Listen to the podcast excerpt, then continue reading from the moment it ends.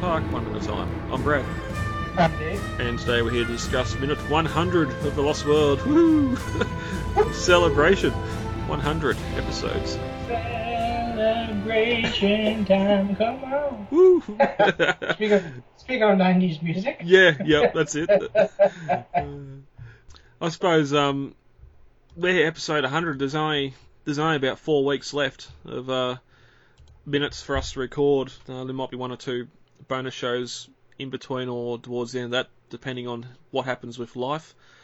But we'll be only a couple of months away from Fallen Kingdom by that time, so we'll definitely be around long enough to see that and discuss that on the show when we get there, and whatever the future is going to hold after that. But I suppose just a big thank you to everyone that stayed with us for the 100 episodes, and we haven't got a lot more to go. No, but that does make me sad a little bit. I enjoyed this. I did. Well, we're already sad because the best part of the film's over. We've left the village. But briefly getting into some news and things that may make us even more sad. There's been an article come up with Jurassic Park's new 4K Blu-ray release, mentioning that it's taking scans from the original cinema negative, which I'm sure would excite some Jurassic Park fans. We've got a digital copy of the 35mm print. That looks fantastic, and I suppose being able to play that elsewhere than apart from the computer would be great, but unfortunately it just sort of relates to Jurassic Park and the 4K restoration there, and not the other films in the franchise. Which honestly does disappoint, because we know that the Lost World's 35mm do exist out there. You've seen the eBay sales, and it's just sad that we'll never, or probably never. I won't never say never. Yeah. You know? We are very unlikely to get a same treatment. People just don't like, or at least Universal assumes that people just don't like the Lost World and Jurassic Park 3 as much as they like Jurassic Park and Jurassic World. Yeah, well that's it. They like saying in the interview here, they love talking about all four Jurassic Park movies, but considering one of them isn't a Jurassic Park movie, it's a Jurassic World movie, and apparently the 4K or the Blu-ray version that is already not as good as what it was seen in the cinemas. But well, the first Blu-ray from 2011 wasn't 4K, but nor did they remove the grain from it. So you ended up getting this really grainy, off-color movie. Yeah. And because it took away the original filter. They used the DVD transfer and just kind of cleaned it up a bit. But the 3D release did remove the grain, but then they added these filters to try to mimic the original color timing, and it just did not work. Sky turned pink and stuff like that. And then, of course, to make it passable for modern theater screens, they trimmed the top and the bottom of the movie off, so you're not getting the full 35mm experience. You know? Yeah. So time will tell. Its release date's May 22nd, which again I loved with this and the news story we talked about on Tuesday with the Jurassic. Thing at Universal and the RV and that being there, how that's a May event as well. Just two events here in May, which is more in line with the Lost World anniversary, not Jurassic Park. But it's going to be $50 on Amazon. Looking at the bonus features, all the bonus features are stuff we've already seen that's on disc before. There's nothing new that's been announced, so... Yeah. Oh, that $50 of Amazon pre-order, sorry. RRP is going to be $80, so... US, so that's something I'll definitely be picking up, and I hope that I hope the Lost World's got a better look to it on there as well. But well, not a better look, a different look. I don't mind the film being that darker grain and that as a film itself, but to get screen caps and that, I'd love a crystal clear, Wouldn't we all? Yeah. The only reason that I won't be picking it up is because I don't have a 4K tape player and I don't have a 4K TV. Well, yeah. So there's that. It really won't be useful to me, you know? Yeah, well, there's that. I won't know. I'll probably try and look at upgrading my computer and getting a 4K player put in that and hope. No, well, even then, you still got to get a new monitor anyway, so you're screwed whichever way you go. Money, damn it. That's all right. We'll find someone that's got it and go around to their place. Ready to get into minute 100? Yep. Rightio. As we enter minute 99 of The Lost World, Ludlow had been called into the office by the Indian harbour master and shown the SS Venture arriving early and seemingly out of control. As we open on minute 100, the security guard escorts Ian and Sarah onto the dock to the waiting crowd. At 99 minutes and 11 seconds, a noise can be heard and the entire crowd stops what they're doing and starts looking out over the ocean as the sound of the ship grows louder. Inside the offices, two men are still on the radios trying to contact the boat. At 99 minutes and 25 seconds, we cut back to the crowd of people as Ian and Sarah walk through them. Sarah asks, "What's everyone looking at?"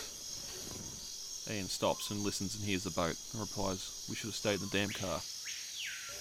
Inside the offices, employees start to slowly stand as the noise of the boat grows louder. We get a pan across to Peter Ludlow as he looks down at the monitor and sees the transponder signal of the Venture getting closer and closer. And he looks up and realises what's going on. At 99 minutes and 45 seconds, he slowly turns and walks out of the office alone. At 99 minutes and 55 seconds, as he walks out onto the dock, he looks out towards the ocean as the SS Venture comes into view, first lit by its own lights, and then by the lights on the dock. Everyone screams in panic and runs. And this ends minute 100 of The Lost World. As been last minute, Harbour Master's doing his best on the radio to try and contact the SS Venture. They're approaching the breakwater at flank speed. Reduce it once in the script, he's screaming across the radio, saying that they're approaching at 26 knots and to reverse engines immediately. As I said last minute, 26 knots is about 48 kilometres per hour or 30 miles per hour, so it's not very fast, but I suppose a big ship like that coming straight into the... It's going to do some damage. Oh, yeah, I've seen videos where cruise ships come in and all they do is bump the dock and the concrete just crumbles like a styrofoam. Yeah, yeah, or it could be Speed 2 cruise control and you take out an entire town. Yeah. Oh, somehow the boat just keeps on sliding on that dirt. But anyway, but it's also here on the monitor that I noticed for the first time with the little blue dot VEN 5888. This actually says 26K on there, which obviously it's travelling at 26 knots and a heading of 192. I think it's 192 or something. But yeah, I'd never put that. I thought that was just a code number or something, and not its actual speed. It's not now after reading the shooting script that, that 26 is 26 knots. In fact, there's also pinpoints for two larger ships. OFC 533 that's not going anywhere. It's kind of just sitting out there. And then EXD, I can't quite read the number. 13 going 13 knots, and it's just I can't tell if it's coming or going. And then of course there's three smaller boats that I can't read. Yeah, because I think there's one inside the actual harbour too. Yeah. They're probably smaller civilian boats, you know. Yeah. Well, that large one, if it's doing 0 knots, it's probably anchored up there or something. This whole thing I just said in the last minute about its location.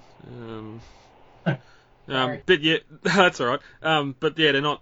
The boat's not listing, and we cut to the security guard leading Ian and Sarah up over that weird vehicle ramp and onto the dock. And then we cut to a group of InGen workers that are sitting there talking amongst themselves, and they suddenly stop and turn towards the water as the sound of the approaching ship can start to be heard, just that droning of the engines.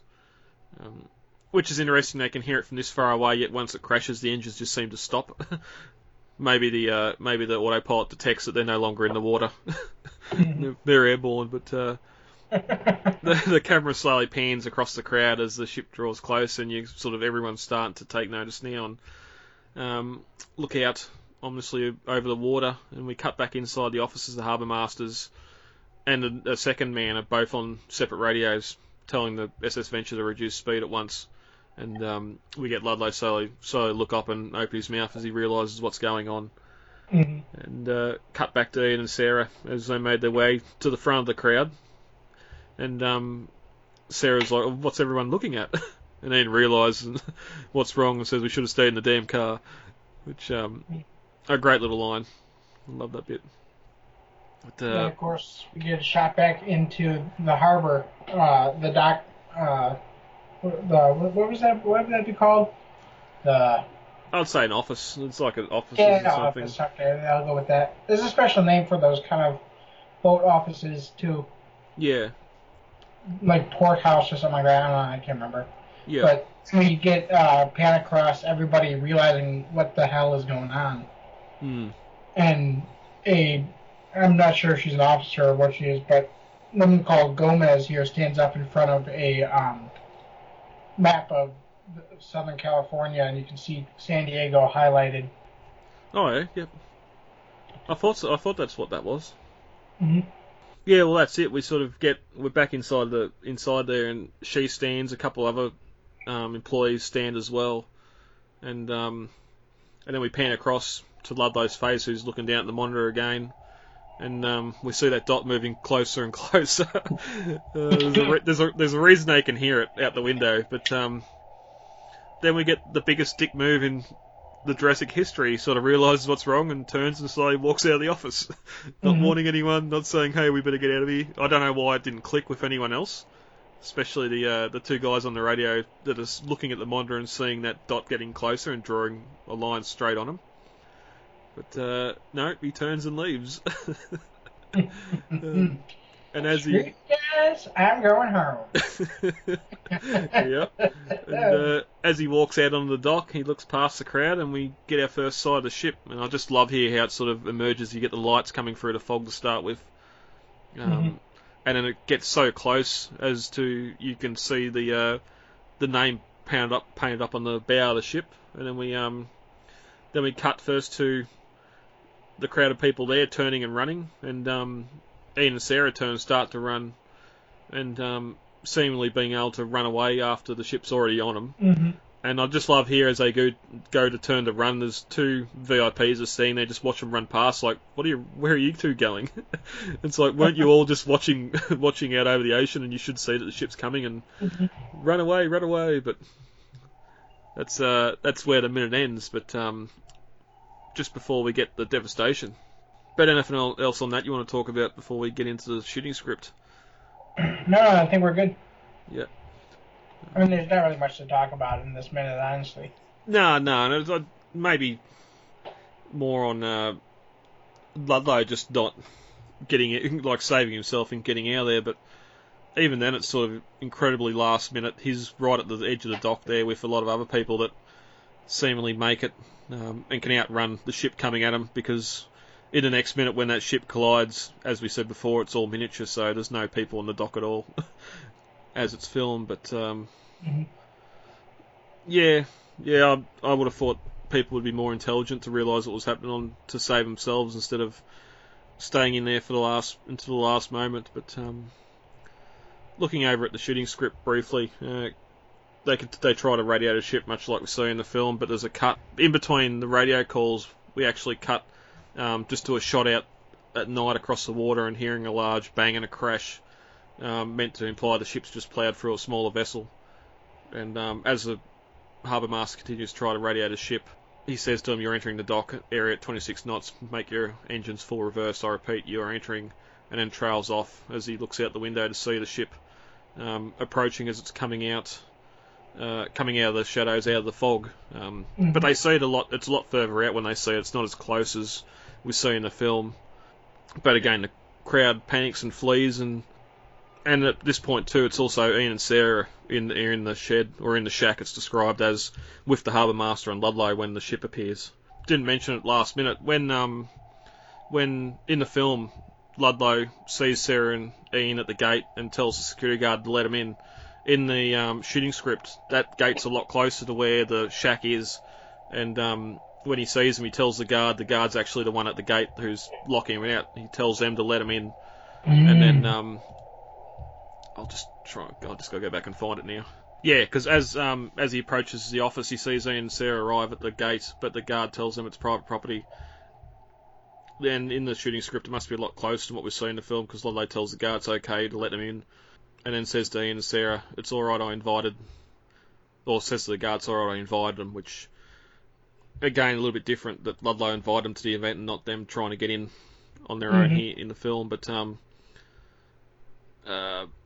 he then says to Ian and Sarah, "The loyal opposition, eh? Come on in. I was hoping you'd want to come and see this." And that's when they follow him into the harbour master's shack, along with Ludlow and the harbour master. So yeah, at this point, they're all in the shack together as the boat's coming at them. But that's all I've got on episode 100 or minute 100. Anything else you want to put in before we leave for the day? No, I think we're good. All right. Fortunately, a much shorter minute. Yeah. Yep. All right, guys. Let's get the hell out of here. Contact details are on the website, thelostworldminute.com. You can email feedback to thelostworldminute@gmail.com, Facebook, The Lost World Minute, Twitter, @The Lost World Minute, and Instagram, The Lost World Minute. Easy to remember. Yeah, yep, very easy to remember. David, thank you for joining me for this record. You're welcome. And we'll be back. I've been Brad. I'm Dave. And we'll talk to you all later. Goodbye. Talk to you later. Bye. It is absolutely imperative that we work with the Costa Rican Department of Biological Preserves to establish a set of rules for the preservation and isolation of that island. These creatures require our absence to survive, not our help. And if we could only step aside and trust in nature, life will find a way.